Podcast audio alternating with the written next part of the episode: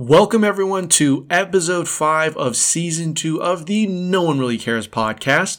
Today, I'm going to be giving my opinion on the Super Bowl, the play calling, the personnel, and the results. After, I'm going to give my prediction of next year's matchup. So, without further ado, here we go. The spice in it. There it is. Really? He wants a response. He wants a reaction. No one really cares. No one really cares. No one really cares. No one cares. No one cares. Nobody cares. No, you? No. No one. No one actually cares. Nobody. None. No one. Welcome back, everyone, to the No One Really Cares podcast. My name is No One Really Cares, and I'm coming back to you guys after uh, a little bit, frankly. Um, I didn't really know what to talk about, and I try to make these episodes valuable. I, I want to make sure that I am not just doing it just to do it.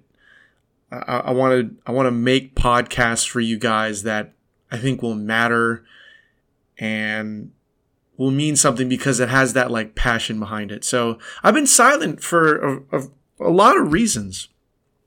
But I, I'm back, okay, and I have some I have a lot of things to say. Especially because the way that the football season just ended, I there was it was so dis- such a disappointing end. And I just felt that I need to come back over here and talk to you guys about it for all my like five listeners, but no one really cares. So, I mean, here goes nothing. I mean, like looking back on my predictions, I thought it was supposed to be, I'm, I'm pretty sure Chiefs and Packers. So I got one half of that right. Now, that would have been correct if it wasn't for a couple reasons. Partly being Matt LaFleur not going for it on fourth down. Some people say Aaron Rodgers should have went for it and tried to run it in. I, I can see both arguments for why he decided to throw it or why he decided basically to not run it because he could have been completely blown up by the linebackers, et cetera, et cetera. But frankly, I think maybe the Packers should have been there. You can argue with me uh, on either side. I mean, he had no help. He, he didn't really do anything after, you know, getting three interceptions. So I digress. I, I, I can't believe, though, that the Buccaneers came back and I marked them as my dark horse. And then, I mean, here they are. And not only that, but they won the fucking Super Bowl. And as a Fal- as a devout Falcons fan, I mean, that just, that just crushes you. And it also makes it extra worse because, I mean, Tom Brady. I mean, we've seen ever since I really started watching football, which I think was 2012 with the Ravens versus this uh, 49ers Super Bowl. Tom Brady has been in all but like three of them, including that. It was like the Ravens, 49ers, like the Seahawks, Broncos, the Chiefs, and the uh, 49ers. Yeah, and then the Bron- Broncos and the Panthers. There's like four of them, right? He's been in all of them, and he's won like all but like two of them. So, I mean, forgive me if I'm a little exhausted from seeing him in the Super Bowl, and I, I would rather other teams get a chance, right? So I'm sick of it. I, I, as a Falcons fan, I don't want anyone in my division other than the Falcons to win, obviously. I don't want Tom Brady to win because I'm, I'm kind of sick of seeing it, and he broke our hearts. And then I think I, I didn't think that they were the best team. I mean, I thought there was a lot of things that broke their way, but for that game, I mean, they they won it fair and square. It was without dispute. So let's break it down on, on by matchup, okay? Let's start with the Buccaneers offense versus the Chiefs defense. I mean, honestly, like Buccaneers offense could really do no wrong. I mean, they ran the ball well, they threw the ball well. I can't say that they were just checking it down the whole time. I can't even say that they were chucking it the whole time. I mean, it's pretty well balanced. They had a good game plan to go up against that Chiefs defense. And and I, I've railed against the Chief, Chiefs defense in the past, and saying that, you know, they're not they're, they're frankly like a middle of the road defense, but in my opinion, they're they're they're quite clutch. So they have some playmakers with Tyrann Mathieu and and Chris Jones. I, I think though you can't not say those names when you talk about that defense. But I mean, for a team that is as powerful as them, I frankly I think they actually have some holes, which I mean they're gonna need to get they're gonna need to get that figured out. And the fact that I'm saying that this team has holes and they're making it to their second straight Super Bowl is kind of shocking because I think there's a lot of there's a lot of work to be done personnel wise in that team. But yeah, the the the, the Bucs defense, uh, Bucs offense could really do no wrong. Tom Brady was pressured the least in any, in any Super Bowl ever, I believe, is the stat. He, he, he barely got pressured. I mean, if you're not if you're not under pressure the whole game, then you can sit there in the pocket the whole time, and yeah, you're gonna make play after play, especially with the weapons that he has. And and on paper, and frankly, like the Buccaneers team is better. They have at least with their receivers, honestly, their entire like offensive personnel has all made at least their receiving core all made a Pro Bowl or All Pro. QB has made multiple Pro Bowls, All Pro, and is the greatest quarterback of all time. I can I can uh, their offensive line is damn solid. Leonard Fournette, their, their running back core is great too. I mean, they have all the pieces needed, and they put it together at the right time. So personnel wise, that it was it was a clear favorite for the Buccaneers offense, right? And they had a great game plan. I will say though, I'm really mad that too many calls broke their way and there were some pretty important calls that did break their way. What I felt which were not fair calls. Talking about one, uh, a couple pass interferences. One was in the end zone. One was to get them into the red zone, and then a, a frankly a, a, a ticky tack offense uh, offsides penalty. I didn't really see how how much offsides he was, but it's kind of stupid that that had to happen to them. But you should never be lined up so that you could even potentially be marked offsides. So it's really on Hardman, who I believe made the mistake. But I digress. They played a good game. I mean, they scored 31 points on them, but they were, in my opinion, supposed to score 31 points on them. I mean, that's what this game was supposed to be like a 30 30 affair. Uh, it was supposed to be a high scoring affair. And, and for that matchup, I mean, the Buccaneers showed up. So you got to hand it to them. But if anyone's going to tell me, though, that this is all Tom Brady, it's they're a fucking liar because it wasn't. And despite all of that, I still think that all the credit is going to go to Tom Brady, and the narrative is going to be about Tom Brady. When in reality, it was a very balanced game. Um, we what we would call complementary football.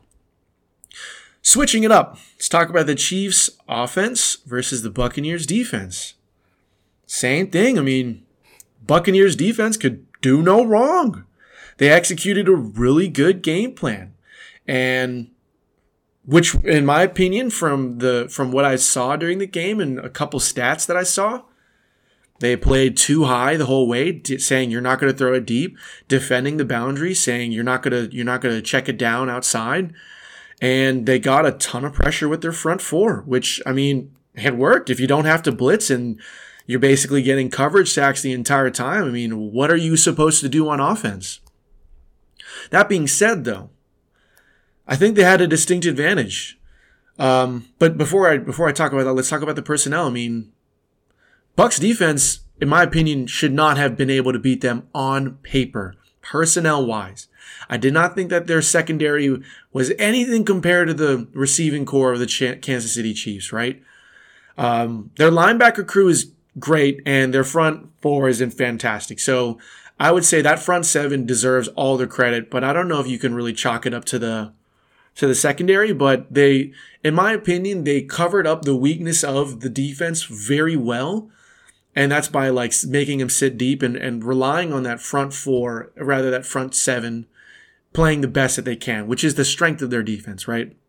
So you're masking your weakness, which I think was was fantastic. That's what you're supposed to do. So on paper, I mean, they had their weaknesses. Kansas City Chiefs couldn't exploit it because of the game plan. Kansas City Chiefs personnel, I mean, hey, this is this is the cream of the crop when they're all healthy. Cream of the crop. I mean, can't get any better personnel wise.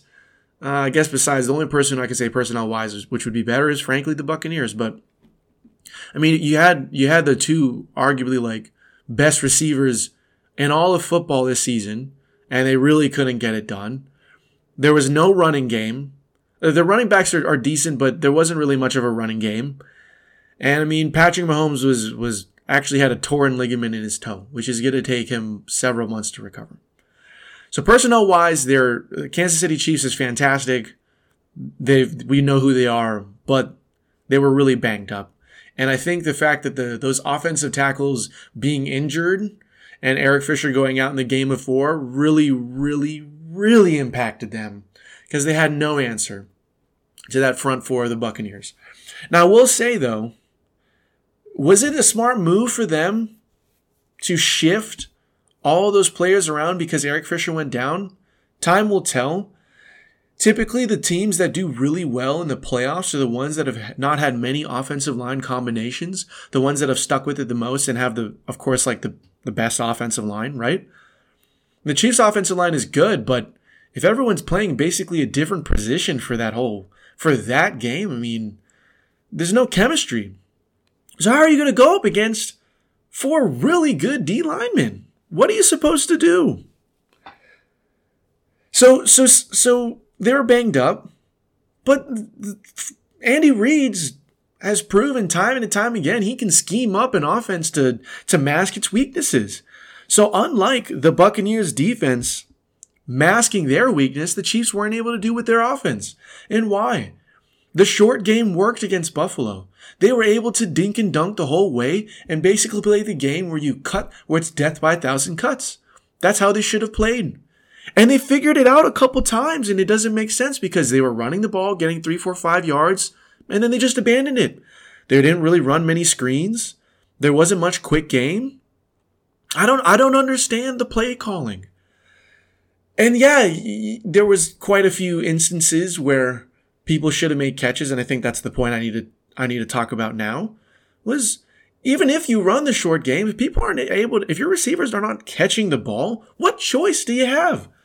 Patrick Mahomes was literally throwing the ball with his body parallel, and it hit the guy in his face. What more do you want? What more can you ask of your quarterback? He's giving him opportunity after opportunity. There was at least three touchdown catchable passes that could have resulted in touchdowns, and they weren't done. And this is of a team that has made incredible catches. So, to, to, to like kind of bring this to a head, people weren't making catches, and the usual suspects who are usually making hun- catching for hundreds of yards weren't doing it. Too many first down, possible first down catches dropped by Kelce. Hill being a complete non-factor. And and what are you going to rely on Watkins and Robinson to carry you during the game or Hardman? You can't really rely on those three when you have two of the best receivers in the game. I mean, and then if if you don't have any run game, there's no offense to be had. If Patrick Mahomes doesn't even have any time to really throw the ball and is getting the ball out quicker than ever before this season, how are you supposed to put anything together? So the point I'm trying to make is despite the weaknesses, you should have still been able to get something going.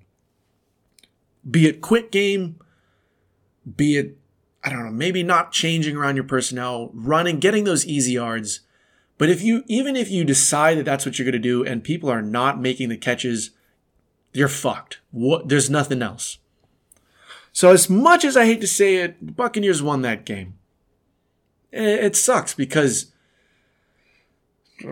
for a variety of reasons. I mean, I don't want anyone in, in the division to get a ring. So, I mean, it is what it is. But at the end of the day, you got to hand it to them. And the Chiefs should have, should have played better. They did not show up.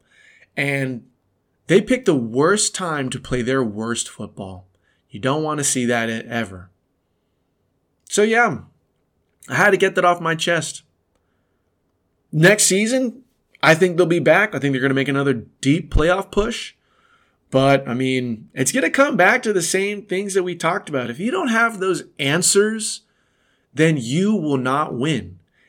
You'll get far, but you won't be able to win. And this team wants to win, and I expect them to win. I want to see them win. But they need to figure out what to do.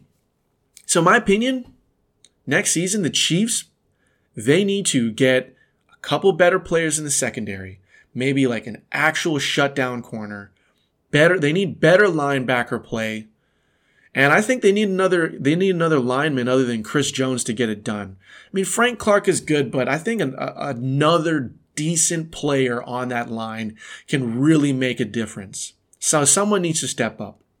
On offense, hey, they need a better running game. Okay, either they need a they need to do better in the trenches, or they need to get some more depth at running back to take it off of it just being the Clyde Edwards-Helaire show. I actually also think they need another receiver, a true number two.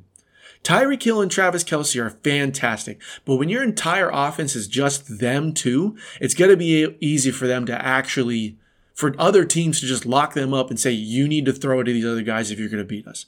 So I think they need a solid veteran, great number two receiver to actually get the job done. And I think they might need a little bit more offensive line depth they could get those in the later rounds or maybe pick up a couple free agents here or there to, to really solidify their position and make sure that this what happens with their offensive line doesn't happen again. And then the Buccaneers, I mean, hey, personnel wise, they are golden. I think there's very few things that they need for to, to help them. And I think they which is what you want when you're when you just won a Super Bowl. You only want a couple more things just to keep just to keep it going. But Personnel wise, I don't think they really need anyone besides maybe another person in the secondary who can really lock someone down. But I mean, personnel wise, I think they're one of the best in the league. And I, I hate to say it, but I, I got to hand it to them. So, quickly, before I wrap this up, people who I think are going to be back next year, I mean, before even the draft and everything, I give it. I think Chiefs are going to be in the AFC Championship again. I think the Bills are going to be in the AFC Championship again. Lord knows I'm going to listen to this podcast next year and, and, and hear my opinion and be like, what the hell was I thinking? But yeah, I still think it's going to be Chiefs versus Bills. But be careful because I think one of those teams that we aren't really not talking about this offseason is going to come back next year and, and be a complete X factor. So look out for another AFC dark horse that's gonna that's gonna really take the league by storm. On the NFC, I mean, we can't count the Buccaneers out anymore, and I think they're going to be the team to beat in addition to the Packers. So, I mean, it's those two. I, I think those two are going to make another deep playoff push. But um, my pick for the next dark horse to come out, uh, that's tough because there's there's so much, there's so many people that can really make it. But if I really had to, if I really had to pick a team from the NFC to be a dark horse, hmm. So that took a, that took a second. I actually had to pause there and try and figure it out. I'm I have a three way tie for the dark horse, and guess what? They're all in the NFC West. I'm gonna go with it's gonna be one of these three teams: the Seahawks, the Rams, or the Cardinals. And if if I were to come back here next year and someone told me that yeah, it actually ended up being the 49ers, I'd be like, damn it. But I mean, hey, I think that's probably the best division or is going to be the best division in the league. So yeah, it's going to be one of those teams, but I hope that's not a cop out, but hey, no one really cares. Well, everyone, thanks for listening. I spent a lot of time thinking about that game, and it was really great to put my opinion out there. So, hope you guys liked it. Oh, who am I kidding? No one really cares.